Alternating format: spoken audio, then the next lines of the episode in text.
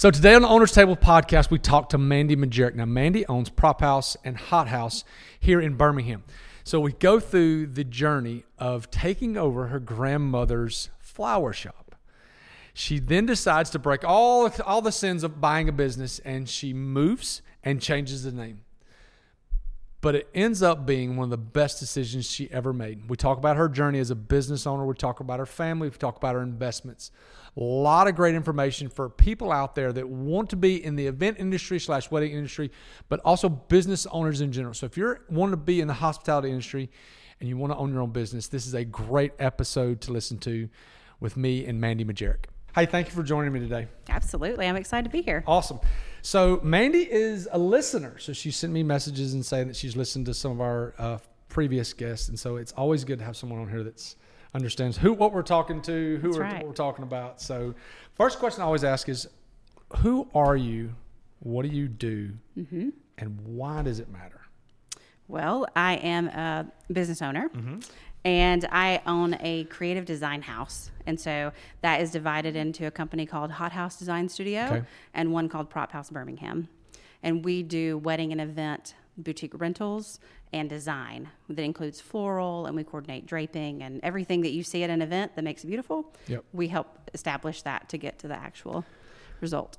So I've known Mandy uh, for a while just simply because of what Table and Time does. Sure. We, we, mm-hmm. we work together ish mm-hmm. all the time. Like we were at the wedding three or four weeks ago at Haven. Mm-hmm. That I was one of the prettiest weddings I've ever been a part of. I thought it was beautiful. Mm-hmm. Um, so okay, so prop house, hot house. So we've got flowers, and then mm-hmm. it's the the props. Like when you go to an event, it's the couches that are trendy, and it's the ta- right. this different. It's not like um, we don't have 600 Chiavari chairs. Correct we do more the the boutique, what I consider to be like the pretty things, the we, aesthetic stuff. That's right. We don't do tents. We don't do the hardscape things. We bring in all the pretty things. So if you come in as a hot house client, you're coming in wanting full design. So what do not, you mean full design? So tell me what that means. Full so design. I'm not a wedding planner. Nope. Most people know what wedding planners are. Yeah. But being a designer, that means people come to me. They typically have what their event is, when the date is, you know, what they want to accomplish. We do a lot of corporate too, so we have sure. to understand if it's a grand opening. Or. You've done a lot of stuff here at Highlands College mm-hmm, and Church of the Highlands. That's right. That's okay. right. And so, you know, they come in through that avenue and they want me to take the reins and help pick colors and table linens and where are we going to put draping and all of those sort of things. Or if we just have someone who just wants to rent something, like boutique rentals or something like right. that, they come through the prop house side, where we have more sell. We have a big sales team who facilitates those orders. So, wedding planners. Will mm-hmm. wedding planners come to you and or will wedding planners get with the bride and groom and say, "We need to go talk to Mandy at, at Hot House for yes. flowers"? Um, most of the time, they have a design aesthetic they already know they want, so they'll come to me for that. Um, but then if they decide that they're going to go a different avenue with floral, then they come through and go to props, and that so that's we do a lot of custom building and painting through that. Well, you, so you will build something custom for somebody. Someone says, "I want to, I want a cheetah facade bar," and we can do it. People outside. Yep. Okay. Yeah. So and we've had some interesting requests. You have, you, you have. I've seen a lot of your stuff.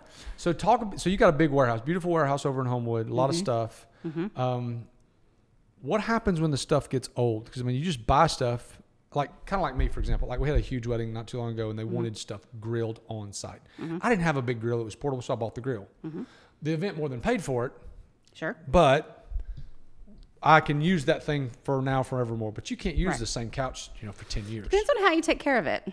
And okay. that's a, that's a big thing. I, I really am strict about all of our employees and our team is that we we have delicate hands. Sure. You know what I mean? Our our delivery team is amazing, but they also have protocols that they have to do to make sure that we take care of those items because it's a rental business. So if we can get you know ten rentals out of it, or if we can get thirty rentals out of it, it's how you take care of it. And more money you can make. That's right.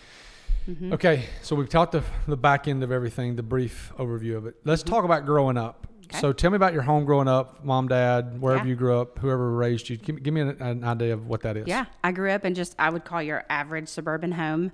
Um, I just have one sibling, my brother, who's five okay. years older, and uh, mom and dad. My dad was um, owned his own business. What kind and, of business? Um, he does like he's in the steel industry. He does he did a lot of like big machinery repair, things like that. And my mom, I was lucky enough to have a stay at home mom. So she was, you know, PTA lady and all of that. Um, real involved in church and activities and things like that. And so um, grew up there. But I think a big person to lean to also is my grandmother, who I, we grew up very close together. She owned a flower shop. That's sort of how all of this got started in the lineage. Um, and know so, that. yeah, so I'm a third generation floral designer. So Mm-hmm. dad was a business owner. Grandmother was a business owner. Mm-hmm. So did you? Let's just start it. That's a great question. I always ask. Do you always? Did you always know that you were going to own your own business? So when you grew up in elementary school, high school, Mm-hmm. when someone said, "Hey, what do you want to be when you grow up?" What did you say? Well, I always knew I was creative. Okay. But I wanted to figure out how I could incorporate maybe some of that floral business in what I was doing. So when I initially went to college, I thought I might be a pharmacist. When I was little, I thought I might be an OBGYN. And then I translated to maybe I want to be a pharmacist. And then I went to Auburn and I was there and I started taking some of those classes. I was like, yeah, this is not for me. I, it was it was not create. I didn't have that creativity to be used anywhere. And so I decided that I was going to go and, and follow more of my passion route and um, gra- transferred to the University of Montevallo, graduated there uh, with interior design degree and business minor. Hmm. So, So okay, so we sped this thing up really fast. So you go to college, end up Montevallo, Mm-hmm. got a degree in some of ish what you do now because it's kind of hard to have a degree in the Mm-hmm. Right. rental the rental prop you can do business. a hospitality degree. Um, it's not really hospitality though, is it? I mean, I no, don't, for me, it really does behoove me to have it because of spatial planning. Like when I go into a room, I can do floor plans. You know, you do a lot of that in interior design degree because Okay. you're doing it in residential homes or corporate buildings. so you got your degree from Montevallo, then so that how did that degree play into what you're doing now, or does it play into what? you Because you talk about hospitality, how did it play into what you're doing now? It does. It's very much more about like spatial planning. Um, it's a lot about, you know, when you think about an interior designer, you think about they're coming to a residential or a commercial space and they're, you know, picking out paint colors, choosing flooring and things like that. When you think about it for an event, it's it's that. It's just temporary. Right. So we're still figuring out how we're going to space plan in the area, how we're going to lay out the furniture. It still has to have traffic flow and things like that. So it really does. It behooves me to have that degree. How much does experience play into what you're doing based off of just general creativity? Because like I can walk into a room and say this don't go here. But like is it is it more of like, hey, the creative eye or is it a trained and experience? I think it's a little bit of both. Sure. I think you need to be born with it. I think you have to be born with the Really? creativity talent. I do. I think you can teach people things, but it's very obvious from when I've had assistants and people who work for me now. They they have to get it. They have to understand. And um, I think you know, it, it, I'm I need a person. My right hand person needs to be very organized Mm-hmm. because I'm a big picture person. But I, I kind of laugh because it's like at work on my desk, I have the pile method, right? It's like I know this pile, I know that pile, but I'm you know, it, it lands there, so I can tell you where it is, but it's not the most organized paperwork. Correct. Um, but you know, I knew that wasn't one of my strengths, so you got to hire somebody to help you with that. And and finding somebody who's organized but also has that creativity talent and things like that is a, a rare unicorn to find. So talk about when you left Montevallo. What what was step one after being a big girl? So when I graduated, just like any um, child business, you know, you're a child in a business with parents. They have their own business, and so they pull you. My mom at that point was owning the flower shop, and she did a lot more daily deliveries, funeral services, anniversaries, Okay. birthdays, that Now, kind where of thing. was this flower shop? That was out in the Graysville, like Okay. Forestdale, Adamsville Yeah. area, and um, that's where my grandmother's flower shop was. Okay. And then my mom took it over when she, my grandmother, um, got older, and at that point, it was a kind of great. It was the time where my brother had a child, and so my mom was ready to be a grandmother, and so it was kind of like, what you know, kind of like, what do we do with this family business? Let Mandy do it. uh Very emotional. You know, do you want to sell it? Do you just want to close it? What do you want to do? And and I we had a roundtable family discussion, and my dad said, "Hey, if Mandy wants this, let her have it. Let so her." you had you let her do it." graduated yet? Yes. Okay. So you graduate, you go back in essence kind of go back home. So I, I worked when I first graduated. I worked half my time with my mom at the flower business, and I worked the other half um, when Parkside. Now it's a bar, but when it was an actual home decor store, I worked there. Parkside. I thought that was an event space. Well, it is now, but originally it was a home decor store. Oh. So when it was a home decor So store, what were I worked doing there. there? So you just work in retail? did visual merchandising when he got new inventory in, check You it it in, up. set it up, make, it look, pretty, a- appealing for somebody to buy. Sure. So you did that half the time, and you helped. Did you just Mm-hmm. help at the help the flower shop, or are you like, hey, I'm in charge? Helped. I mean, she was still there. Sure. She controlled the the book. She controlled the money. Yeah. She she did that, and and you know, I kind of started trying to to edge it into what I consider to be kind of a more modern flower shop, Yeah. not just a coffee mug and balloon shop. Mm, nice. Um, and it was very evident that I didn't want to be just in a suburban area like that and do daily deliveries the rest of my life. I, I have a little more drive than that. I'm a little more, you know, um, and so I told him when we sat down that I really wanted to kind of create the cardinal, you know, the cardinal sins. I wanted to move it, move the location, which is hard. Yeah. And I also wanted to change the name of it. Oh. Um, well, if you because- move, you can. Yeah. Yeah, you can, and and you know, I still had the phone number. We just had it forwarded, so my phone was still ringing when I moved, which was a good thing. Huge. business still happening. Yeah. Um, and it took me years to build that business up and break into that wedding and event market because it's hard to break into when you're young. I mean, I was only 26. Okay, so you leave college. You're working part time at the flower shop. You're working at the other side at Parkside. In Mm-hmm. essence, kind of like retail stuff. So where does it progress from there? How did when did you leave? Did you leave Parkside and then start the flower thing full time? Yes, How long did you do both? do both a couple of years. Okay, and so then when did you move it? Um, two years after I had been doing that, juggling between, like I said, my my brother had a baby. I could just tell my mom was very ready to Done. Yeah. And so um, that's when I think it was kind of the ultimatum of what's Sure. going to happen to this place. Um, and so took the ball, ran with it, moved it, Where'd you move it to? uh, 29th Street in Lakeview. So if you're going to Dr. Pepper building, Major. right down there. And that was before Difference. the all the market was happening. I mean, this was back like 2006. So that was before Pepper Place was like the Mm. Was Pepper Place, yeah. Uh-huh. Um, and we were just right there on that side street and about a 3,500 square foot building. Pretty big. And it was it was big from where we came from. So you came from a lot more rent. Yeah, no doubt. so you're in minor, like that area, Mm-hmm. That area, yep. Forestdale, or and then you Yep. go to downtown. Downtown. Mm-hmm. So the clientele is obviously totally different. That's right. But I had to go where the clientele was. Well, let me say this. Here's what's brilliant about this business. You took over the business and you moved. You did like commit the sin of changing the name and mm-hmm. moving a, bi- an mm-hmm. existing business. Mm-hmm. The key is you had that. This sounds so silly, but like people were still calling the old number That's right. and they were still getting flowers. Mm, And they were still talking to the same people.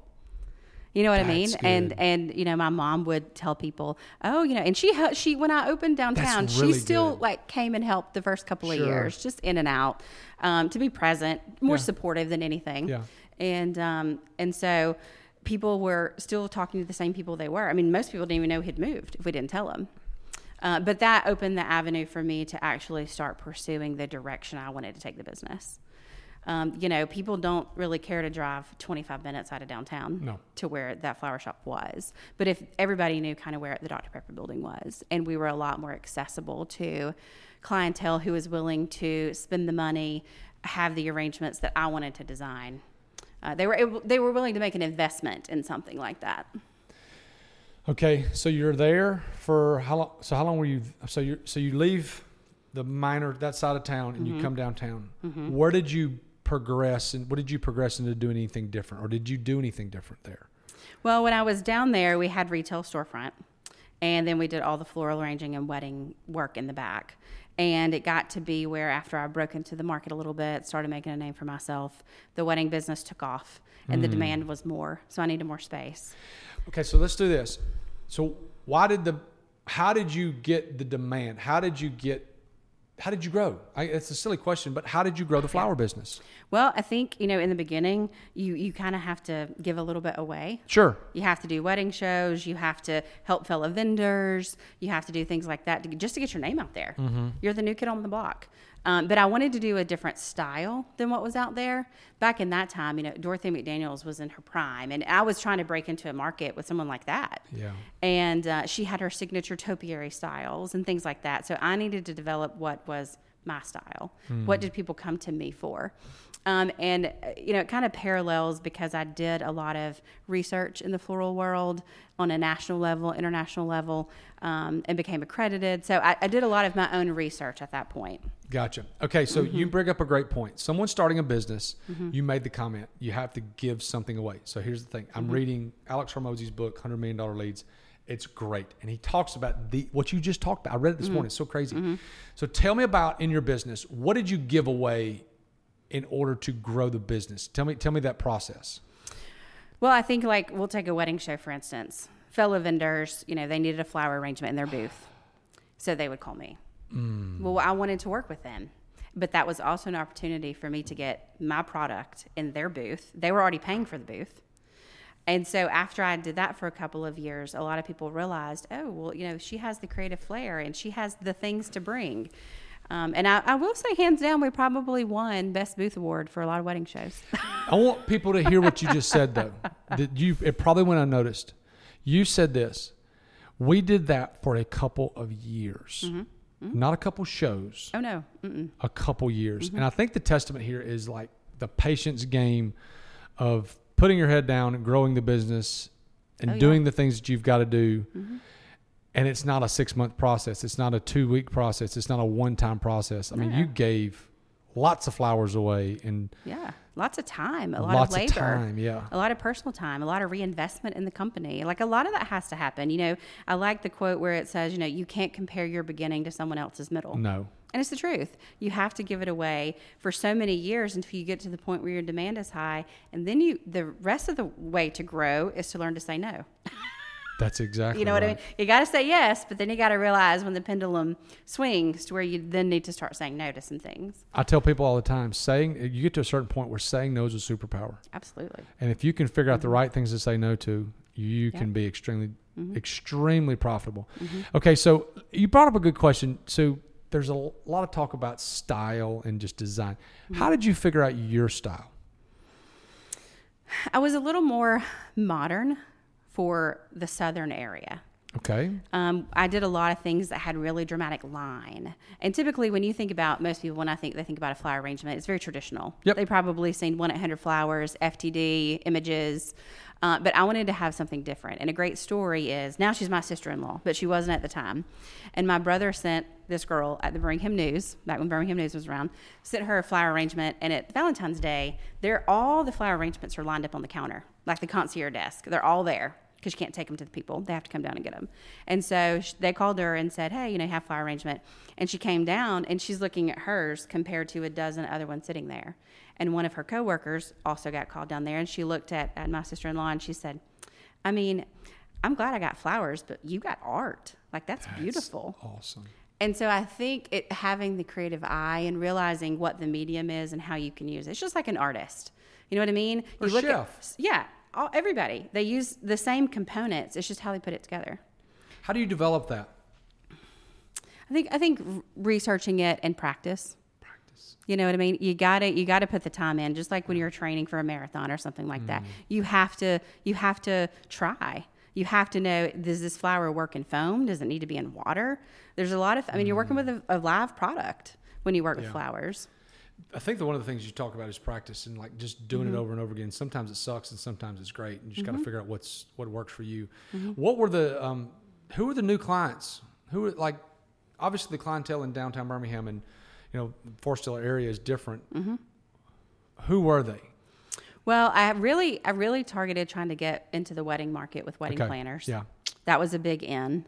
How did you do that? You talked about shows. Mm-hmm. You talked about giving stuff away.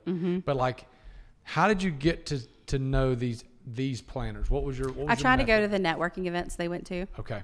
I tried to to I mean I like I said I was a new kid on the block. You know what I mean? 26 and and it's hard to get a dad to invest $10,000 to spend on their daughter's wedding back then. on flowers Mm. or whatever. Um to when you don't know how much experience someone has. Right. And and so I think I just had to realize where those people were that I wanted to rub elbows with and make a good impression with and that's where you had to go. How important was moving? A thousand percent important. Why? because like you had to go where the clientele was because they didn't certain people don't want to drive out of their radius Sure. like i know a lot of people who love forest park i love forest park Yeah.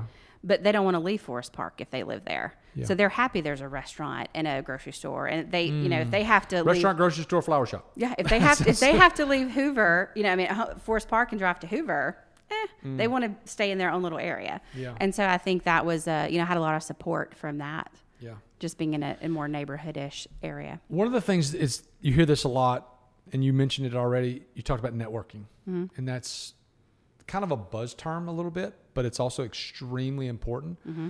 Some people say networking. Some people say relationships. Sure. Tell me about these. Tell me about how the networking went for you at this point. What did that look like? Networking. Well, I quickly realized that, you know, starting out, you, you're just trying to get your name out there. And so networking to the wedding market that I wanted to be a part of was very different than general business networking. For instance, Chamber of Commerce or BNI or Yeah. a lot of those different groups. I tried all of that. I, I, try, I just put it out there to see where I was a good fit, where I was the most comfortable. Um, and it definitely landed me in that wedding realm. And so I decided that when I started the, that business and really wanted to grow, I pushed hard in the wedding avenue. Um, now, fast forwarding, we do a lot of corporate work as well.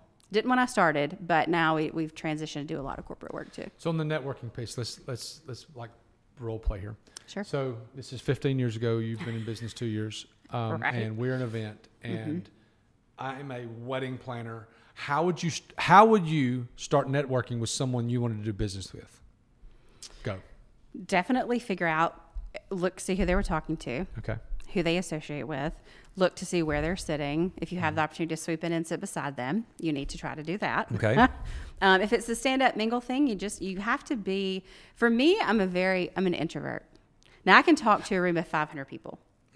But talking in a small group, one on one, I do tend to be a little more introverted. Really? Uh huh. I do. I do. And so, it, I think it was a little bit hard, but you just have to force yourself to do it. And so, introducing myself, you know what I mean. I you give a little bit of praise, you let them know you know who they are, ask them a question, let them start talking, and then they'll eventually ask you a question about, well, what do you, where are you from? I haven't ever, s-" you know, they'll engage. Yeah.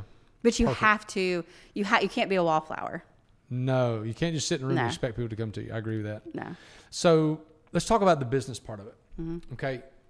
Where do you think you are as far as the business part of it, the the money, Mm-hmm. the profit margin, those types of things? Because all you've talked about so far is the design. And here's the thing: Mm-hmm. design people, creative people, typically aren't type A, black and white numbers people. Right. I agree. I So- completely agree. So tell me about the business part Mm-hmm. of your industry starting out. I had to learn a lot. Did you? I had, and luckily I had my parents. I could ask questions. I had good support from that perspective, but I think learn. I mean, there were years when I went. I mean, I was a business owner, and so you know, you you don't take a paycheck home when you first No. start out, and it took a long time before you know I was profitable enough to be able to feel like I could. Sure. and I would just take what I needed. You know what? You just take what you need Mm-hmm. to survive, pay your rent, pay you know this and that. And so eventually, you know, I was a one man show too. I worked by myself. I, I Mm-hmm. traveled the country doing a lot of speaking engagements, so I had revenue coming in from that perspective. Oh, starting out as a business owner and Mm-hmm. having a flower shop. How what do you? How did you go travel and, and speaking? Tell me about that. So I have an accreditation of AIFD, which is American Institute of Floral Designers, and How important is that? Because I don't know anybody that's got that. I know a lot of flower people. I Mm-hmm. don't know anybody that's got that. So why is that important? I think it's a, a self. Um, it's something that you want to attain for yourself. It doesn't necessarily make you make more money. It doesn't make you, but it's Right. kind of like a doctorate degree for floral design. That's perfect. But it makes connections, and that's what people ask me about. It makes connections, and um, so when I they have annual conferences and things like that, and you're among people like you, and there's companies who are in your realm of things. So there's one particular company, Accent Decor, and they sell containers and wedding arches and things like that, and um, made the connection there. And they I do catalog work for them, so I'll travel to Atlanta about three or four times a year. Work on arrangements, new products they have coming out, prototypes, and they For their photo- catalog. Mhm. and that's how they get all the beautiful images in the catalog. Okay, I want to come back to that question. So it's making those kind of connections. Yeah. Okay, so let's just talk about it now. So talk about that part of your business. Mm-hmm. So how lucrative is that you going over there for XYZ company and doing the catalog stuff? Does that pay good? It pays me well. Pays you out because of the Uh-huh. experience and That's time right. and things like that. Yeah, that's right. How many of those th- different side gig things do you have? I used to do a lot. So uh, there used to be a lot of floral organizations, and they would pay designers to come to do a design show at their wholesale house or Right. whatever, and uh, and that's where a lot of them pulled from was that accreditation organization. And so you get into that, and then they know you know the rules Mm. because you have to to be able to be accredited. Sure. You test and things like that, and so you can you can come and you know the rules, you can break the rules, but really to inspire people. And I think that's the I think that's what made me so good at that particular part of my job is that. I was creative and I Yeah. did love the inspirational part of it and would get people excited about it, Yeah. you know. So you're in business. You're you got a new place. You've moved. Tell me where it progressed from there. When, when tell Mm-hmm. like where did you're there? For, how long were you there at that location? Five years. When my so- lease was up, five years. I So where, where did you go after the five years? So at that point, weddings were becoming a big mainstay. Retail, not that much. And Yeah. so I made the decision to move there, and I moved strictly to like an industrial warehouse area Where? Over in Homewood, in West Homewood. Same place you're at now? No. Okay. Um, over on Distribution Drive, so it ha- they have a ton of. Yeah, yeah. I know exactly you're um, of little you know places to go. Yeah. So I started out there, rented one space, and that was about the tipping point when um, weddings were becoming more than just centerpieces. People wanted the furniture, they wanted the backdrops. They it started creeping in, and I was the creative place, and I was also willing to purchase those things. So sometimes you would go to a wedding florist, and they would say, "Here's three containers you can choose from." But if they came to me and they wanted a, a pink trumpet vase, I didn't have it. Well, I would be interested in purchasing it because I wanted. That's what set me apart. That was one of the issue things that set me apart. And so, people would come to me for something different. Mm. And so then my inventory began to grow. And with that perspective, we added, and then I got to be like the getting place, the place where other floral designers could come. Can I borrow this? Hey, I know you have this. Can I use this for this weekend? Mm. And so I quickly realized because I couldn't keep up with where everything was, and so I realized this, is, this is, has potential to be another, uh, be a business. And so then that's when I, I started doing Prop House. And so we got rental inventory software. We had to catalog everything I already owned Yeah. and put a price value on it. And then that is when it was, you know, if you if you called me and you said, "Hey, I've got an event and I need 12 gold serving platters." You know, if I had it, then you could come and rent it from me Right. and bring it back, you know, after a If couple I, days. if So, you didn't have it, it depended. In the beginning, I reinvested a lot. a lot of it. Yeah. Yeah, yeah. I reinvested so much back into inventory. Mm. Um, and I was a risk taker. You know, I was doing catalog work, so I was the first in to know what some of the new trends were that were coming, coming in. in? And so I could be on Wow. the be ready to kind of. I mean, it was a great a great um, advantage I had to a lot of other people in the industry. And so, yeah, but you do. You have to reinvest it. You know, like my dad says, you got to spend money to make money. you and do. and I was at that point in my career. I really had to spend it to grow the inventory. Okay, so see, I want you to see if you remember this. So you're in business, say, let's just say five years now. Mm-hmm. Um, what was your first big deal? Oh gosh. Like, like you went, okay, this is, you got nervous. This is a big deal. It was a lot of money. It was a lot of money in your pocket. What was your first big deal? I would probably say when I started to break into corporate work, because corporate, corp, like UAB, Okay. big, you know, UAB has an events team, and so once you can break into working with someone in the events team, then they it starts to be repetitive, you know, client because they have a lot of events at UAB, um, and I think a lot of that because I was down there. I was in that market, and I think when they first called and wanted me to do this or that, um, we did a lot of, you know, when I had my first big gala, we do, um, like now we do Camp Smile-A-Mile, the Red Nose Gala. We do it. We did the Birmingham Museum of Art Gala, and just things like that. I think when you get a big event like that with you know six hundred, a thousand people, Okay, so you're in business for five years. Mm-hmm. Give me your first, what was your first big event where you made a lot of money?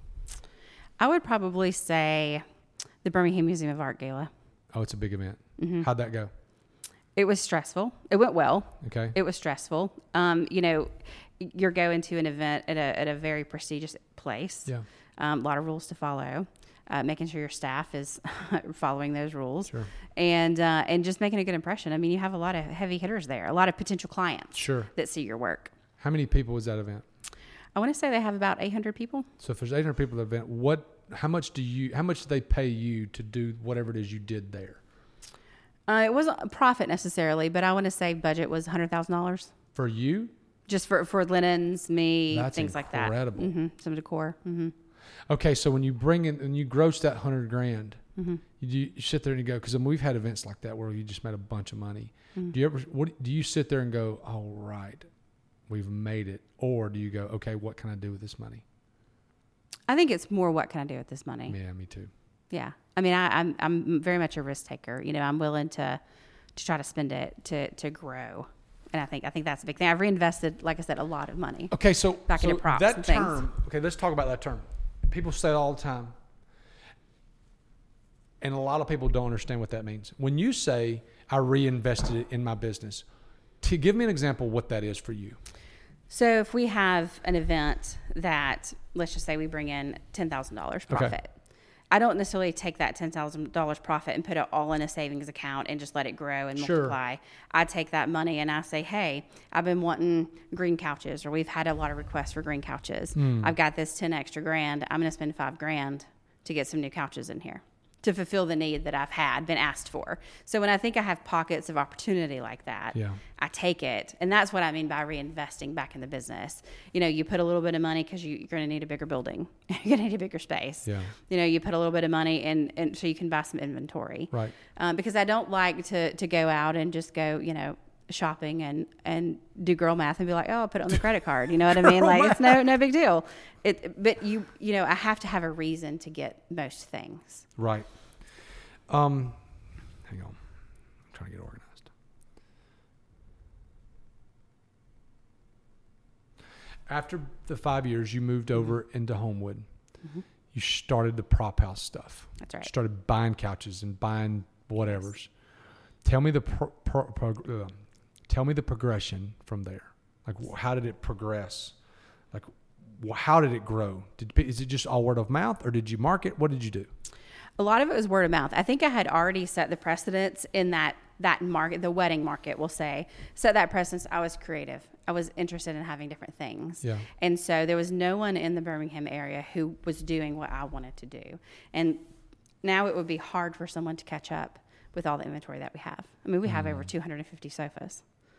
And 250 couches. yeah, you got to have space to hold all that too. No doubt. Yeah, that's true. Um, and so, you know, started the prop house thing, used what I already had in inventory. Like I said, really reinvested back a lot of profit margin and things Yeah. like that back into that and um, grew from there. Quickly, I, I thought, you know, renting things and having other people help rent things made my life run a lot smoother. Because when people came in for weddings and they wanted florals and everything, they wanted me. They wanted me to be there Yeah. and they weren't really happy if I wasn't there. So I, mm. I worked every weekend, every Saturday, all day long. And now flip the, the you know flip the coin. Prop House now is the heavy hitter for the businesses that As I have opposed to Hot House. Mm-hmm. because I really started kind of pumping the brakes and starting to say no to a lot of floral mm. things because the well the props are a lot more profitable when you look at it from being you, a business you owner. You spend a thousand dollars, you rent it for 300, 400, I don't know even what Right. you rent it for. You spend a thousand dollars, you rent it for 300, three, you know, six weeks later, you, you're printing money. Mm-hmm, mm-hmm.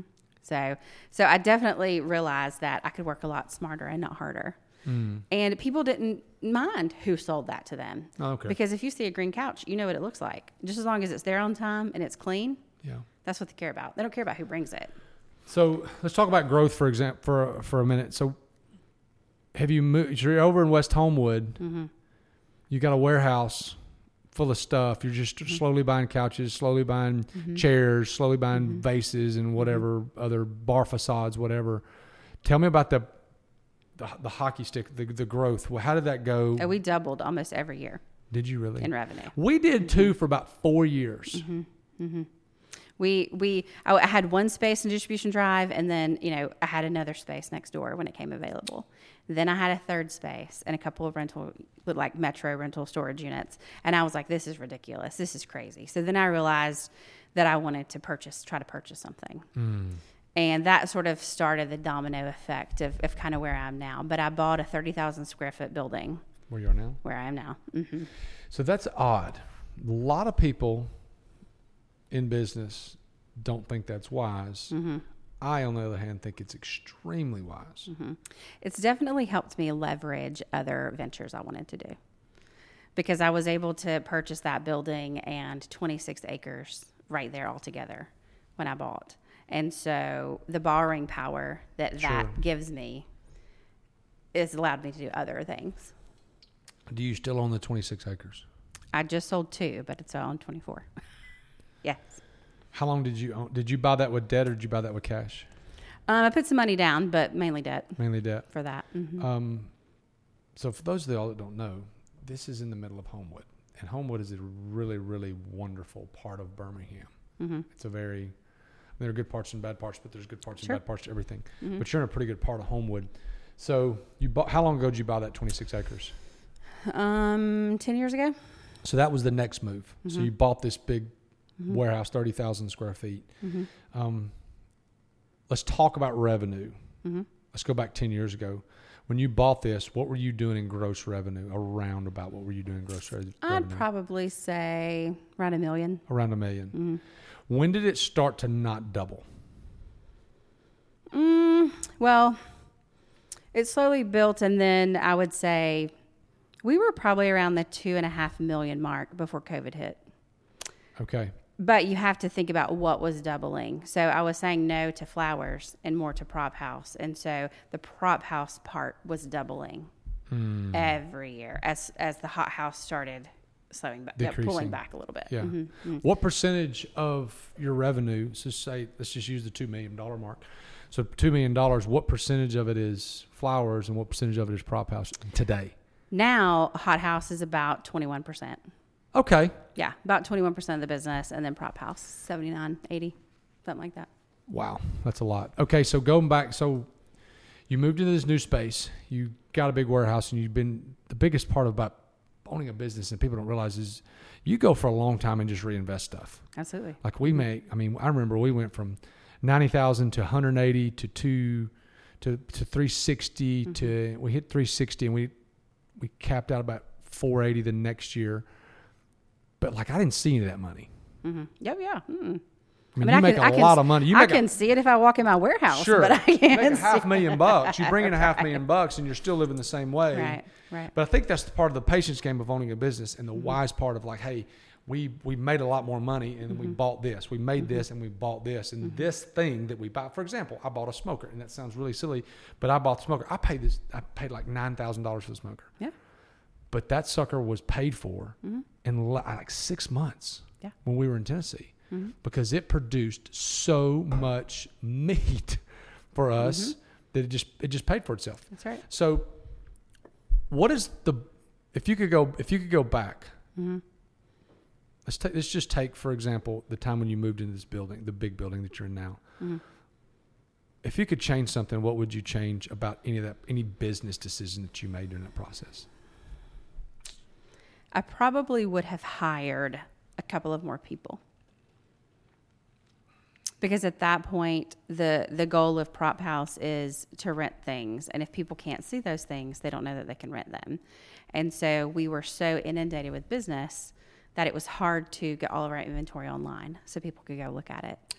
And just literally someone to input all of the inventory because it has to have, you know, cost of goods, has to have rental value, replacement value, sizing, pictures, all of that. Hmm. And so it just compounds because if you're ordering things all the time, I mean, right now we probably spend three hundred and fifty to five hundred thousand dollars a year in new products, Wow. which that is purchasing sofas and things, but also custom building, which is where we've gone to recently in the market. Okay, how many people do you have on your team now? 28, Whoa, I was not expecting that. Okay, 28 people. so talking about hiring people, give me an example of some of those roles. Well, we start, you know, obviously with like general manager, we have warehouse manager, some supervisors over there. We have our delivery team, and then we also have our sales team. So that's sort of how Prop House is divided: sales team, delivery team, um, and then I did have a lot of floral designers on staff when I was really doing a lot of weddings. But now I've dialed it back to just using freelancers, which are people to call in when I have big events that just come work for that particular amount of time. Talk to me about your sales team. What does that look like, salesperson working for Mandy Majerik? Well, I think it's a pretty good gig. I think it's great. what do they? What do they? What do they sell? Like, is it, is it all? Is it uh, client facing? Is it just open door? Is it picking up the phone? Is it outreach? What does it look like for you? So, to be honest, because we were such a unique business in this market, our phone was ringing. So I didn't do I didn't have to do a lot of outreach. So it was just keeping up with the demand of it, getting a proposal turned around quick enough. That's it. And it, it was. And I quickly saw the busier we were getting. I mean, we had we had two prop house salespeople, and then we had myself and my assistant, and we just couldn't keep up with it. We just could not do that, and the hot house side of it too. And so I quickly turned my assistant into a sales team member because she had been to every meeting with me. She heard my spiel. She heard Sure. how I sold things. She knew how I designed things. And so, you know, you have to look at some people call and they say, Hey, I know what I want, X, Y, and Z, and I need it this day and this time. Some people come and they're like, Oh, my colors are blue and green, and I need a lounge collection and some bars. So at that point, my sales team has to has to flip to being a designer, not just an order taker they have to sell, help sell it. They have to put the package together. And Yeah. um, you know, we recent recently, as in June recently, um, we were seeing where we were having another growth spurt, and we still were behind. Still couldn't get the proposals turned around. What we think is quick enough. Conversion rate was not enough because people weren't getting the stuff back in time. What was your okay? So let's talk about that for a second. So I'm, I've interrupted you, but I'm sorry because it's a great question. So we try to get back with people less than 24 hours when they call. Mm-hmm. So you talk about this growth thing. What? Why were you not? What? How quick were you getting back to these people? Well, we have an amazing secretary, and she is on it. I mean, she used to be a general manager. So if you ever want to try to hire a new secretary, if you Yeah. can get someone who's retired from a business like that. Right. Um, but she believes in customer service. So the minute the phone rings, if she misses it, she's calling somebody back. Mm-hmm. If they leave a message, she's calling them back. So our initial contact was very quick. Right. Um, and then she would take the notes, send it to a salesperson, but it might fall on that desk for two or three days before they even got to see it Yeah. unless it was urgent. I need it this weekend, kind of thing. And so we were quickly seeing, hey, after we didn't reach back out for two or three days, they had already gone and tried to do something else, or they had, you know what I mean? It lost the momentum. Sure. And so, That's um, good. I mean, it was good and a bad problem, but I realized that hey, maybe if we if we kind of brainstormed with my assistant, who was one of the sales associates, and I was like, what can we do to make this better? Like, what do we need? You know, well, let's hire an assistant. And at that point, I was like, you know, if we're going to train one person and hire one person, why don't we hire three? Okay. That way, every salesperson has an associate with them. So it's a team. So if somebody goes on vacation, there's still somebody there handling that account and knows what that order is about. So you hired an assistant for every one of your salespeople. That's right. So they work as teams now. So now we're able That to was start. hard. It's hard though. I mean, that's a lot of freaking labor dollars. Yeah, it is. Yeah, it is. But I'm, I'm, I do. I take a lot of risk. I try to put it out there. If it doesn't work, I thought, hey, if it doesn't work, then I don't have to keep them. Sure. I mean, you know that. I think that's. So you know, did that? How, how did that make a difference? How did hiring an assistant for every one of your salespeople? How did that make a difference? um, people were getting proposals back the same day. That's awesome. Yeah. Yeah. And Did that did that cause growth? Absolutely. Well, it- yes, but it, it made us it made the conversion rate happen much quicker. Talk so, about conversion rate. So people don't understand. People say think they do, but they don't. What is you? What do you mean when you say conversion rate? so if our phone rang and we did a proposal for someone and we sent it to them, they have two weeks to decide if they want this or not. But if you're so inundated, you're not following back up with them. You're not saying, "Hey, you know, your proposal is going to expire. Are there any changes I can make for mm. you?" You're not developing the relationship. And we all know people like to talk to people. They want to make a relationship. They want to communicate. Right. And so we were missing that component. And it was just like, hey, we got the proposal out. That's what you wanted. And we weren't thinking about it again. But it wasn't No turning, follow-up. that's right. No, but it wasn't turning into an, an order. It wasn't turning into money. So we were doing all of this work, but we weren't actually getting the sale. Gotcha. So you were. Let me go back. You were sending the proposal, and then that was it. You were leaving their court. You were not following up at all. And so Mm-hmm. We didn't have time. So sometimes they would call back and say, "Yeah, I want to book it," and sometimes they wouldn't think anything about it. And they just it would just get dropped, and they you'd never Right. hear from them again. Yeah, that's right. And it could be even the smallest question about I'll just use an example like a delivery charge. You know, if they if they thought the delivery charge was too expensive, we have a will call option. Well, maybe they didn't know we had a will call option. Whatever, you know, maybe they thought this was too much for delivery. Can we can we do something to reduce the delivery cost? Yeah. Well, sure, we can always adjust certain things. If you can pick up in a certain time frame, things like that. And but we didn't have the conversation happening. Hmm.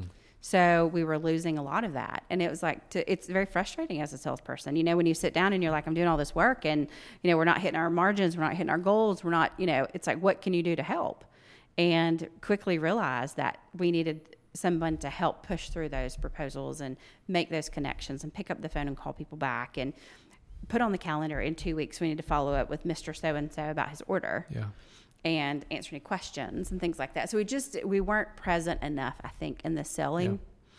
because we were so inundated just trying to make people happy with who was calling, just to get their proposal. So you were getting the, you were getting the proposals out like we all want to. Just Mm-hmm. weren't any, doing any follow, weren't the follow up in there. What did you do to change that? Did you just light bulb go off? Say we got to what, what what changed that? Yeah, it was just frustrating. Sales Yeah. team was starting to get burnt out. They were frustrated. And, you know, it was like you could you were just treading water. What system did you put in place to where Mr. So and So got followed up with? Um, when the when we hired the three new assistants, Mm-hmm. we sat down and we said, okay, this is what we want them to do. And you know, it's you know when the when it comes in, who is actually going to email the proposal to the person, the sales, the main salesperson is, but who's doing the back end work? A lot of the sales associate Assistants. assistants are.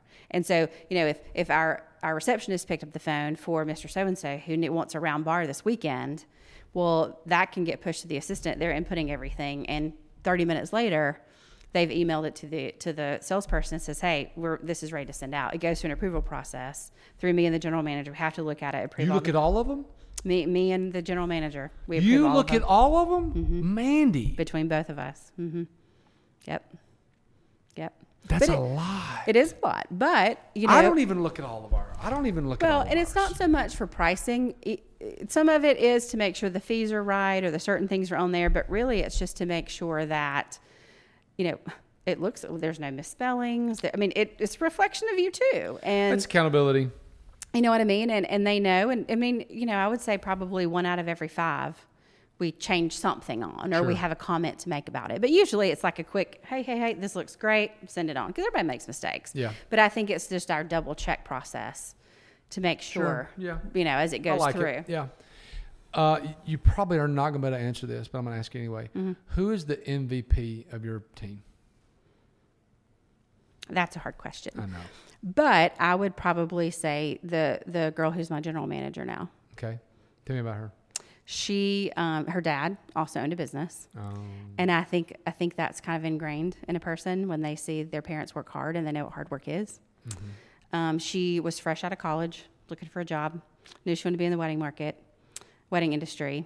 Um, she had a cousin who worked in the wedding industry, and she said, "Hey, where can I try to get in with you know somebody?" And she interviewed several places, uh, but someone led her to me, and uh, she went through our first interview. I wasn't in it, and then it got tossed to me. Hey, this is probably a good person. You know what I mean? You probably work well with her, and uh, and interviewed her and asked her a couple questions. And she is um, she has all of the the attributes that I don't.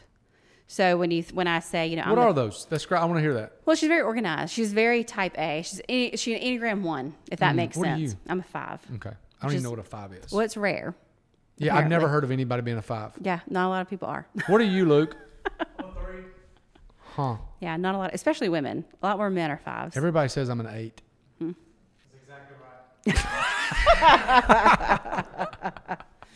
Uh, but she kind of kept it together for me. You know, if we got an email in, we were we copied each other. She went on every meeting I went on, and one of my mentors in the floral business told me one time that when he went to a meeting, he never wanted to lose eye contact with the client. So when you're writing notes or you're filling out a questionnaire, you're breaking your Eye contact. your eye contact with somebody. And so he said, I have somebody sit in and take all the notes for the meeting. All I'm doing is keeping the conversation going. You know what? It's funny you say that. I do that with Sierra. Mm-hmm. Sierra is probably my MVP. And if I'm in a meeting, I don't want to take notes. Yeah. Yeah. And I just have her. She's over typing, and she don't. Sometimes she's sitting in an hour meeting, don't say nothing Yeah.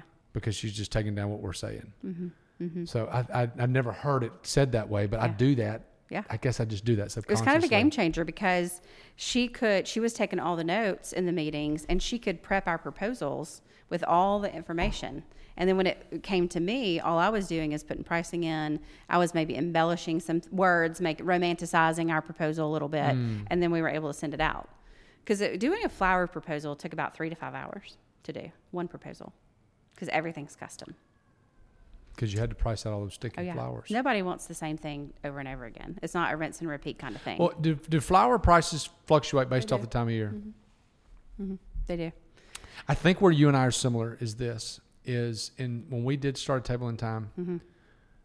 One of the things that we pride ourselves on is Susie, the girl getting married, or so and so, the planner of Mm-hmm. whatever corporate event.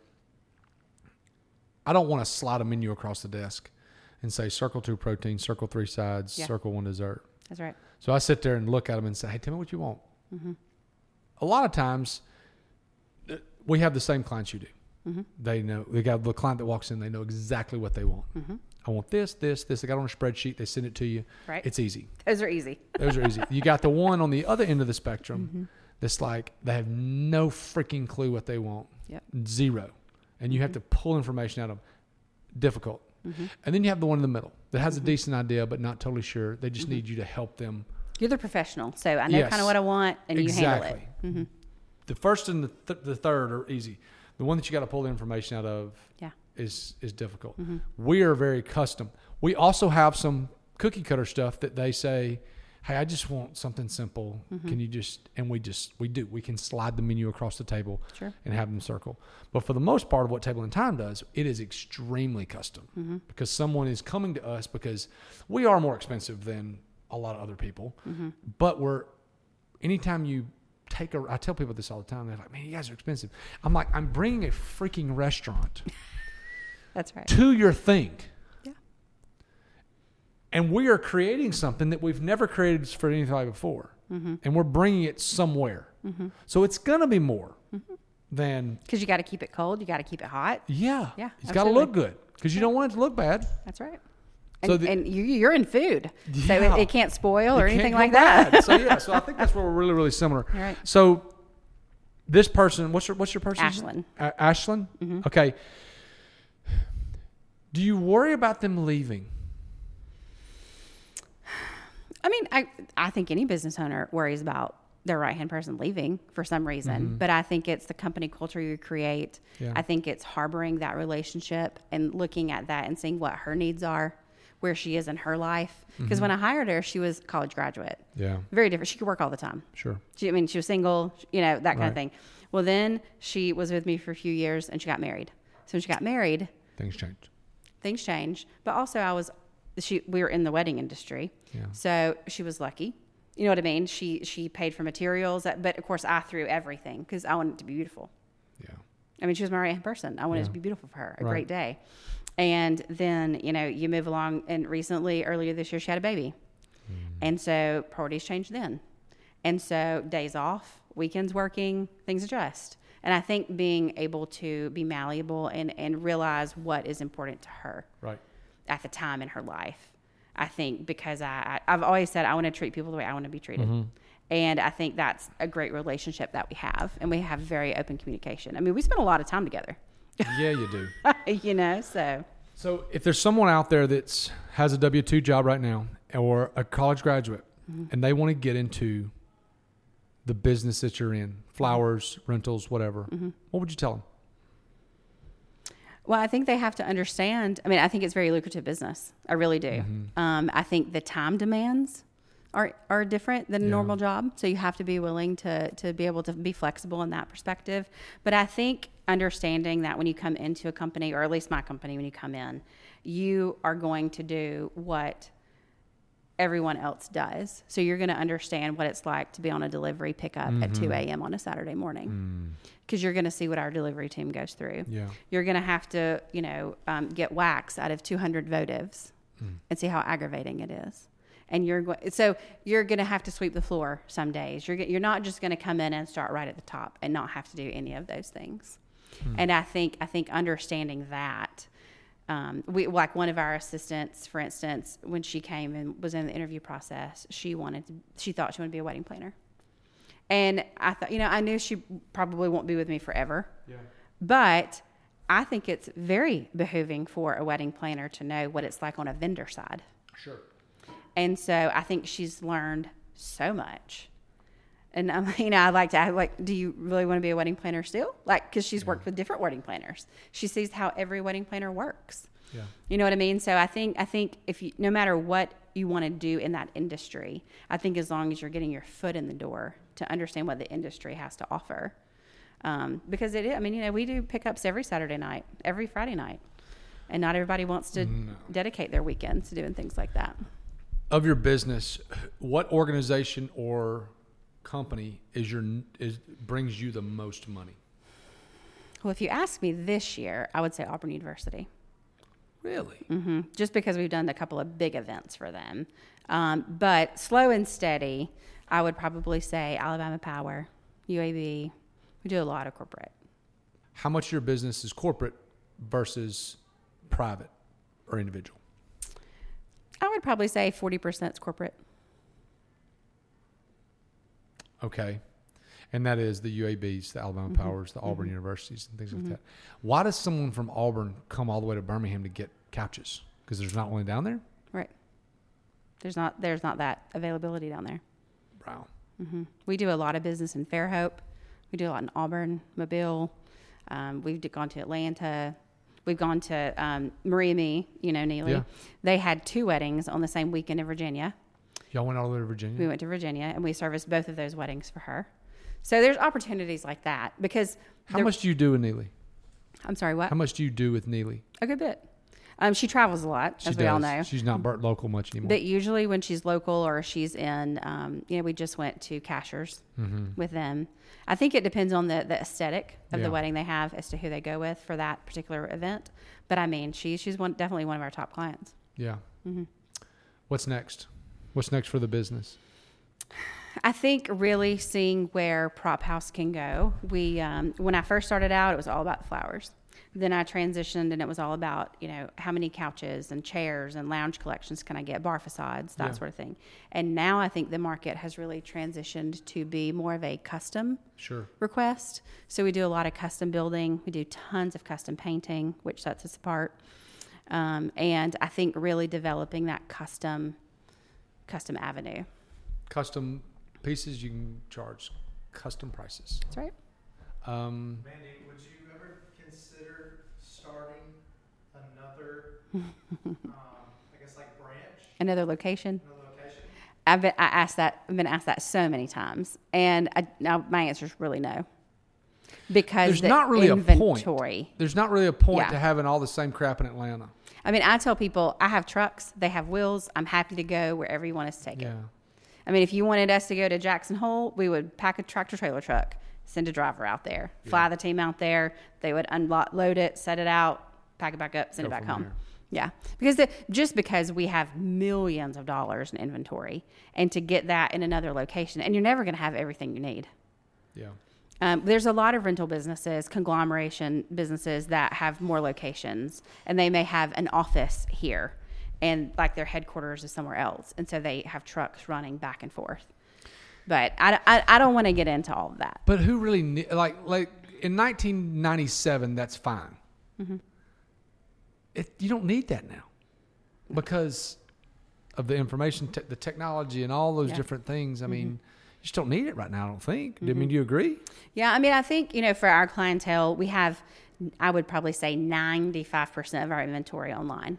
So if you're in Fairhope, you can go to our website and you can pull up all our inventory, the quantities we have, the sizes, the pricing. Yeah. We put pricing out there, and uh, if they want it, then they'll they'll get us to go there. I mean, we just did a an event in Tuscaloosa, uh, pre Alabama game, and they wanted our round bar painted red, crimson tide red, Painted crimson. Painted crimson. But tell me about your family.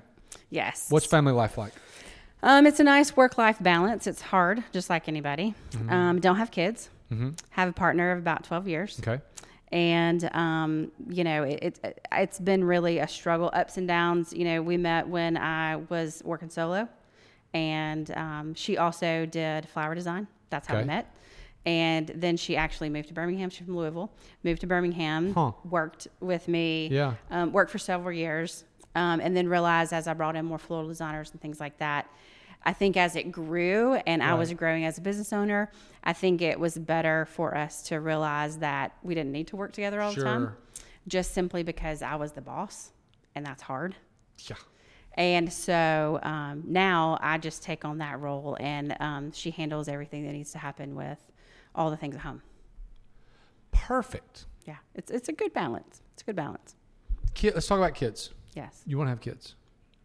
No, I've never had that maternal instinct to want to have Really? kids. Yeah, you know, some some people are like, I just want to be a mom. I want to have a kid. I just never, I never have. I didn't even have my first dog until I was 21. You know, Yeah. I mean, that's a responsibility, and it's not that I didn't want responsibility, but my business was my responsibility. No, no, no, let me say this. I say it know? all the time. I got four kids. Yeah. And because I say this, I've said this a hundred times, I've said a thousand more, Mm-hmm. is I've got Jonna, I've got Tegan, and I've got Georgia. And those are my three humans. Mm-hmm. But the business part of what we do is a creation. Absolutely. And it morphs over time, it grows. Mhm. There are setbacks, there are good things, there are bad things. It's just like a human. And I told I tell people this all the time, to other business owners. You cannot expect people that work for you to treat it like you do. that's right. Like Luke loves Tegan. Mm-hmm. But Luke will never love Tegan, my son, like I do. Right. He loves the business. Mm-hmm. He will never treat it like I do. You treat it good, Mhm. but you can't expect people. Right. And I think that the expectation that you put on other people and understanding that they're not going to treat it like you do. Mm-hmm. That's right. You got to have that because the hardest, the worst part about any relationship Mm-hmm. is unmet expectations. Mhm. So um, I think it's great though that you are pretty dialed into what you want. I mean, you got you realize, hey, you know, I don't want kids. Yeah. That's totally fine. Yeah. I'll spoil everybody else's. That's right. That's I'll spoil exactly everybody else's and, right. and then send them back home. So t- uh, tell me about your parents. Your parents still living? What's what's they are. They Yeah. are? What do Yeah, they do? They are. What are they My doing now? dad's still in the business. My brother and him work together in a business. Uh, my mom obviously retired. Yeah. Um, you know, she's still doing what she loves to do. You know, it's kind of funny. She loves to collect things. She loves decorating. She Mm-hmm. loves things. And my dad always makes fun. And he said, you know, you're just like your mom, but you just realize how to make a business out of it. You just did a lot better with it. You know? Tell me, um, give me the next 24 months Yeah. of prop house, Yeah. hot house, business, whatever. Um, really looking towards either purchasing a building or or ma- building a building to house all of our warehouse closer to where our, our You've got- actual You've got 24 acres. right building on that Mm. because now it's just undeveloped at this point. We have our, our thirty thousand square foot building, but we have an offsite warehouse about a mile down the road. So the thirty thousand square foot is just our showroom. So all of our Gotcha. loading docks, all of That's our down the road. cardboard boxes. Why do you not just put it on the on site because it's cheaper to have it a mile down the road than build something? Um, it was a few years ago. Trying Mm-hmm. to just build build up the the you know your piggy bank so you can invest in and you can actually build something because it's expensive to build things. Oh, it's very expensive especially when you're things. talking about building a 60,000, 90,000 square foot building. Oh, Yeah, Mandy, yeah, it's a lot. that's huge. Yep. So thinking about that, you know, way outweighing the the pros and cons of do I want to purchase another building not too far away, or do I want to actually build on the the land that I have there? So Talk to me about outside of prop house, hot house. Yes. What do you invest in outside of that? real estate. Tell me about that. Um, well, it kind of it was kind of a little bit of happenstance when um, I had a I moved and uh, my neighbor was 96 and sweet little lady and uh, she passed away a couple years after we'd been there and her children came to me and said, "Hey, we're going to put the house up for sale. Would you will you be interested in buying it?" And uh, I thought, you know, probably a good thing. Yeah. I can control. Maybe this is my my entry level to be a landlord, trying to be have a renter that got some income, and uh, and so I actually had one of my best friends who was looking for a place to live. He they lived in a place, but it was coming up for for lease, and uh, I ended up buying the house next door, Okay. renovating it, and um, and then they moved in there. And so that was instant renters. So I Perfect. instantly had somebody paying the rent. Yeah. And uh, and also, you know, a little nod to that is, you know, he's one of my best friends. So having a couple that lives literally right beside Mm. Next you, door. Yeah. who is one of your best friends, is is an amazing thing. What else with real estate have you done? Um, purchased um, lake house. Yep. Hmm So have that. This is this is like Mandy knew, Mandy and I knew each other through like um, business and seeing each other at some Right. things. But then all of a sudden she buys this lake house, and then Uh-huh. we buy Walcox Point, and it's Right. just like I'm seeing her stuff online, and she's seeing my stuff online. And we, we kind of became Instagram buddies online, Uh-huh. right, talking about the different things. Now, let me say this: yours is a lot more aesthetically. Like you've got, like you're painting these different colors, and my wife is running the show there, and she's just like, "Hey, we got to have it plain, and it's got to be Right. not as not as eccentric as yours." Sure, sure. So tell me, how did the lake house come about? You know, because I worked all the time, I really wanted an escape. Hmm. Not necessarily an escape just from work, but at work, I'm there and I'm accessible. And so I get a thousand questions. Oh, you telling Noah about the flood? Yeah. And so mm-hmm. for me to be able to get some alone time to actually do Mandy's work, mm. it's hard sometimes. And so I wanted a place within within driving distance, Yep. about an hour, hour and a half, that I could drive to in the morning, do my work out there, and I could drive home just like it was another day at work. Yeah. So I wanted a, a retreat that I could go to, happy place, quiet place, something I had always wanted. There was probably, I don't know, maybe 10 years ago, I took a business class online and, you know, it was about inspiration, your goal setting and things like that. And it was like create a Pinterest, back when Pinterest was like so big. Mm-hmm. And it was like create a Pinterest board of things that you want, like if you could throw your dreams out there, what do they look like in a Pinterest board? And like I had a couple lake house things on there. You know, you just like, and it's like, okay, setting goals. This is one of my goals. I would like to have this. And so it came a little bit quicker than I thought it might, but it was a great Yeah. opportunity. And so You bought it. decided to do it. Are you going to short term rental that thing? I don't, not now. I think Sure. I want to enjoy it for a little while. Yeah. Maybe after the newness wears off, maybe, perhaps. Um, but I definitely was thinking about it when I chose that actual property um, because it does have a lot of, of attributes that are um, appealing, I think, when you look at Mm-hmm. Airbnbs and, and things like that. You know, you look for, you know, the aesthetics of it, you know, the theme of it. It has a little cave in the back. So it has some interesting things that make it different than some of the other ones. All right, so you own the house next door. Yes. You own the short term rental or the a place to the lake. What else? Right. Um, the building that I'm in now for work and um, looking to, like I said, do another building, either build it or buy it. So, Hmm. Anything else real estate wise? not right now. Any, any other investment stuff that you do on the side? Any market stuff? You know, I mean, I say I'm a risk taker, but I've never really delved into the into the market that much. My Yeah. brother does a little bit, but Yeah. I haven't ever been been there. And I mean, to be honest, you know, it's it's being a small business owner and and you know trying to pull whatever you can and and have a, a comfortable wage, and then what can you take as dividends and things like that? Like reinvesting them, and and it's just like you know where where do you want to put some of that that you think will be a long term. Sure. You know, behoove you or take care of people if you're gone, or what's going to happen to all of that. And Yeah. so, I think for me, it's a very safe place No, I get it. I to, to do that. Yeah. So, Um, before we wrap up, what questions do you have for me? Anything? We don't get a chance to talk much. we don't, we don't really. How many people do you have on your staff? Hmm, about 14 or 15. Yeah, yeah. Got a couple contractors that like aren't W 2 people, but we pay them every month. Sure, sure. So, yeah. What's your favorite thing to do in your business? I think meeting with people. You're a people person. I am. I am probably best meeting and being with the client slash people in general. Mm-hmm. I'm a question asker mm-hmm. more than I am, and I'm a talker. Mm-hmm. But I'm a question asker, and I think people feel comfortable when they when they're being asked questions, because people like talking about themselves, talking about their business, talking about their kids, talking about their whatever. Right. So I think it's what they know. yeah, I mean, you know what I mean? It's like Mm-hmm. you walk into a room and you and you have to have confidence and things. But when you like come well coming into this podcast, Yeah. you know what I mean? It's like what what questions are you going to ask? There's no prompt like questionnaire you send out. It's No, just like let me uh, let me just talk about you, tell your story, and it's like, well, I know what my story is, so it doesn't make it as you know you're not as nervous. Yeah.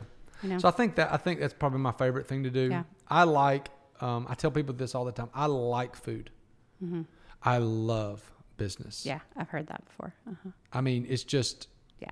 I do. I enjoy food, and I get creative ideas Mm-hmm. all the time. Like I've changed. I've added things to the menu. Four things to the last two weeks, last week and next week's menu Mm-hmm. for the Collins College kids, just because they're creative and I want to do something different for them Sure, and sure. love on them a little bit and like Mm-hmm. something funny. So like, there's a lot of creative creativeness in my brain. Mm-hmm. Some of it has to do with food, but a lot of it has to do with the business part of it. Yeah. I mean, I like business. I, I like to set goals and see what I can do to reach that goal. Yeah, I agree. Um, but I love being creative. yeah. And I, I don't like for that particular area to be stifled at all. Um, Before we go, I got a handful of quick questions. So All right. quick answers. Quick answer. So who is your favorite follow on social media? I love following other rental companies to see what they're doing.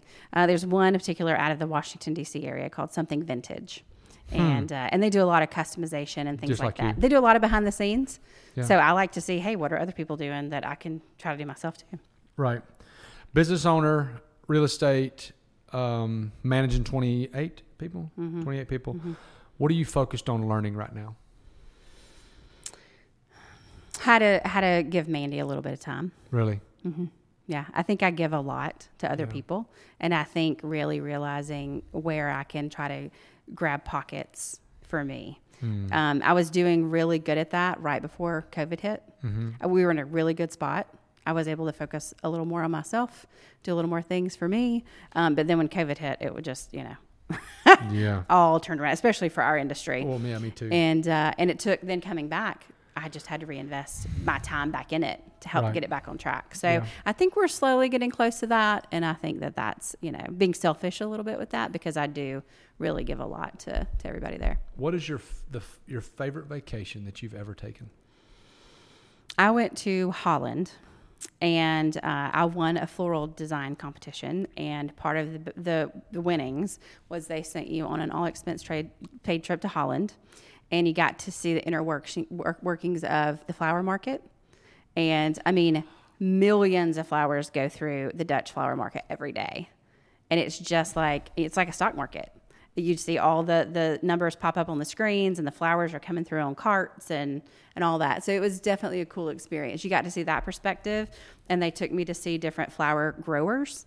And so, um, there are lilac are grown in like swampy watery areas and so that farm you took a boat you were on a little boat and you went out and you could see all of it growing on little islands and it was it was really really cool and i wouldn't be able to have that experience if it wasn't for the wholesaler the na- international wholesaler who took me there because those were their connections That is the best answer to that question that we've ever had. Well, that is such was a, good it was answer. a cool experience that is awesome. Yeah, yeah. I've had a lot. I've gone a lot of fun places, but that was that really brought what my profession full circle Yeah. for me to see it from the beginning to the end, and to see how lilac is grown. And then when I go to my wholesaler and buy it, and it's twenty four fifty a bunch. Which normally I would do that. I would be like, mm. "Oh my god!" But mm-mm, not after I've seen Got how it. they grow. Mm-mm. You better get it now. That's right. You, that's Wow. right. That is precious. so, what is your favorite vacation that you've never taken? I would love to go to where my family is from in Slovakia. Majerik. I was going to ask Yes, yes. And uh, some of my, my relatives have visited there before. I haven't ever had the opportunity to go back, um, but we do have living relatives over there. And so I would just love to see that part of the world too. That's great. What's the best book you've ever read? Oh gosh. Um, I would probably say the one that kind of was pivotal pivotal in my brain about how maybe I could work business a little better was Profit First. Yes, my girl. I read that on vacation, and um, and I I picked different guy's parts brilliant. of it.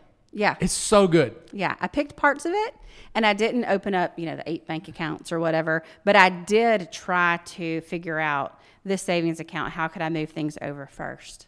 How could I get a little more money off the top before what was just left? Because there's never anything left if you're reinvesting everything, especially. You are the first. Per- okay, so So- tell me what you, tell me what buckets you have, and I'll tell you what buckets I have. so what do you? How do you break it down? Do you not have separate bank accounts? Yeah, we do. We do. But, you know, I didn't come back. My my bookkeeper probably would have looked at me like I was cross-eyed. Listen, my bookkeeper thinks I'm nuts, and the tax guy thinks I'm nuts too in some ways. So tell me what you tell me what you do. Yeah, I mean, I have I have personal savings, of course. I have company savings. Um, you know, we do we allot tax and things like that. Yeah. Get that over. Um, but for the most part, I, I try to trick myself a little bit, only keeping a certain amount in checking, so then I can move over things so I can actually purchase. They're not always separate accounts like a purchase account. Uh, you know what I mean? But I kind of know because I'm still so in the business that I, I see that all the time. So I know what's there and what I'm willing to spend on certain things. So, but it was it was interesting just to see, especially if you're a person who is an entrepreneur and you're not mm-hmm. getting paid all the time, or you're not, you know, do like how can you trick yourself and and actually make it to where you can see just a glimpse Sure. of what could be. Yeah. You know what I mean? I think sometimes you you you feel like you're drowning, especially if you don't have a big team or you don't have a big crew. And you know, I think seeing it where you can feel like, hey, I'm actually reaping some benefit of this. You know, That's great. so I love it. it's- So was- I love Profit. First. I'm the Yeah. same way as you are. I read Yeah. the book, Mhm. and he is Michalowicz goes into it really, really, really deeply, and Mm-hmm. it's like overwhelming. But you got to pick and choose what works for you. That's right. So we do have an income tax account. Mm-hmm. I have a pro- I have a profit account, Mm-hmm. and the profit account I start off at one Mhm. and I'm up to 6 Mhm. So I take six percent off the top Mhm. and goes in a profit account. Mhm. Um, I have a sales tax account. I think Mhm. that's extremely important to have a sales yes, tax account. absolutely. Sometimes we need to pay a lot in sales tax. Sometimes we don't pay a lot because of working with nonprofits. Like Right. you know, we do a lot with obviously Highlands College. We do a lot with the University of Alabama. Mm-hmm. So like, there's some weeks we'll bring in fifty grand and three thousand dollars of sales tax because Right. we work with a bunch of nonprofits. Um, I do an owner's pay Mm-hmm. account, and then I have a real estate account, Mm-hmm. and I take a certain percentage every week of gross income and sock it away into that That's great. and just I let that thing build. Yeah. So let's talk about how you get paid. Yes. So this is a question that I ask all business owners, and whether privately or publicly, do you pay yourself a salary, Yes. or do you pay? Okay, you don't pay just whatever's left over. So you're an S corp. Mm-hmm. Perfect. Mm-hmm. So you pay yourself a salary. Um, okay, then my next question. This is really technical. Is it all salary, or is it salary and um, draw? Well, I have a standard salary. I Yep. get paid just like everybody else every two weeks. Me too. That's what I count on. Yeah. And then I'm I, I'm the only owner in the business, and Yeah, so too. then I'm able to take draws or dividends, Yeah. and and that's where I can take chunks Sure. to put in different places. Does the chunks that you take is it consistent or is it quarterly and just based off of revenue? A lot of it's based off revenue. Okay. Um, I think you know I would love to say that I would love it to be more steady, so I could have a set percent, you know, a set thing. But Yeah. sometimes it, you you know it, you have good quarters and bad quarters, or quarters that are better than others. sure. And so if we do have an excess, then I try. Not saying I won't ever have to put it back in somewhere. No doubt. But I think that that's the opportunity because if it's sitting there, it's like you can always find something in the rental business to spend some money on. Always. You There's know. always something I can buy. Yeah, I mean, we're about to buy a 10 foot Santa sleigh. I mean, you know, but Yeah. it's, it's a big request we've had Yeah. for several years. And this is the first year that I'm like, you know, do we it. could, this, yeah, let's do it. Okay.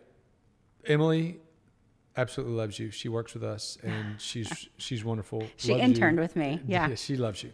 Um, you have a sale. How often do you have your sale where you sell some of your stuff? at Yeah. your- We usually do it a couple times a year. okay. When is it? We usually try to do one um, probably around like March ish. Okay. And then we usually do one towards like August, September, when it's so- a little bit slower times Sure. for us. Not going to do it in December. Right. No, no, no. Um, okay. So if someone wanted to contact you, Yes. whether it be ask a question or wanted to do business with you or wanted to come work for you or whatever, where was the where's the best place for someone to find you? Um, they can definitely go to prophousebirmingham.com. Okay. That is our, our main website. Yep. There's inquiry forms, things like that. Um, that also gets shoved out to all of the sales team. Then that would come to me. Yeah. So they could put a personal note in there if they wanted to, or they can pick up the phone and dial our regular main line, and they'll take a message and get it to me. Great. Hey, thank you so much. This has been so much fun. If anybody has anything for Mandy, go to prophousebirmingham.com. Uh, she'll get back to you and just any questions. She's a wealth of knowledge of, on so many different levels. So thanks so much. Hey, I appreciate the invitation. Yes, ma'am.